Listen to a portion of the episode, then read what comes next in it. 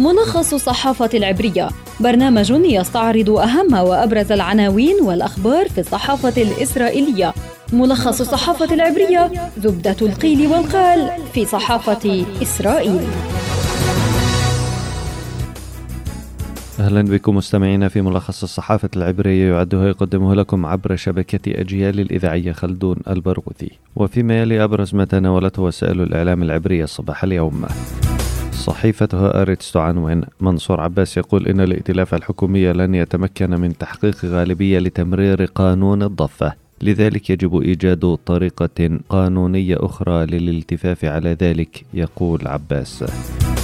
يدعو تحرنوت تكتب الفشل في إقرار قانون الضفة هو ضوء إنذار أحمر للائتلاف لكن بدل تحسين الوضع يزداد التدهور. في معاريف سلسلة من الإخفاقات الائتلاف الحكومي يخوض صراعا من أجل البقاء. موقع والا يكشف عضو الكنيست نير أوربخ يجري اتصالات مع الليكود من أجل الانسحاب من الائتلاف الحكومي لكنه لم يتخذ قراره بعد. عن ذلك تكتب هيئة البث الإسرائيلية نير أوربخ قال لنفتالي بينيت إنه لا توجد فرصة للحكومة للبقاء.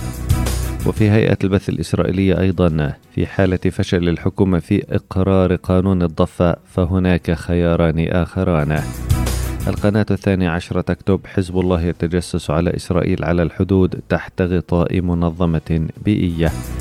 وفي القناة الثالثة عشرة رئيس الأركان السابق جادي آيزنكوت قد يدخل المعترك السياسية بخوض الانتخابات المقبلة في حالة حل الكنيست.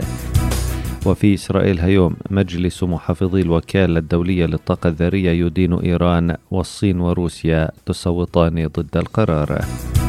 يبدو أن منصور عباس مصر على أن يكون عراب قانون الضفة أو قانون يهوذا والسامرة بالتسمية الإسرائيلية. أو قانون الأبارتهايد على أرض الواقع. وكأن فلسطينيي الضفة أعداء منصور عباس لذلك فإنه قرر الاستماتة في إقرار القانون الذي يضمن محاكمة المستوطنين أمام القضاء المدني ويبقي الفلسطينية تحت طائلة القضاء العسكري.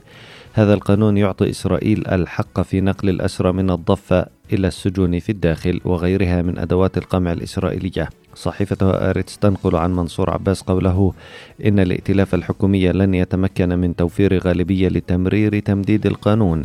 لذلك يقول منصور عباس يتوجب على الحكومة إيجاد طرق قانونية بديلة من أجل تمديد هذا القانون. وحسب صحيفة آرتس قال عباس إنه لا يوجد سبب للضغط على أعضاء الكنيست من الائتلاف الذين صوتوا ضد القانون للاستقالة.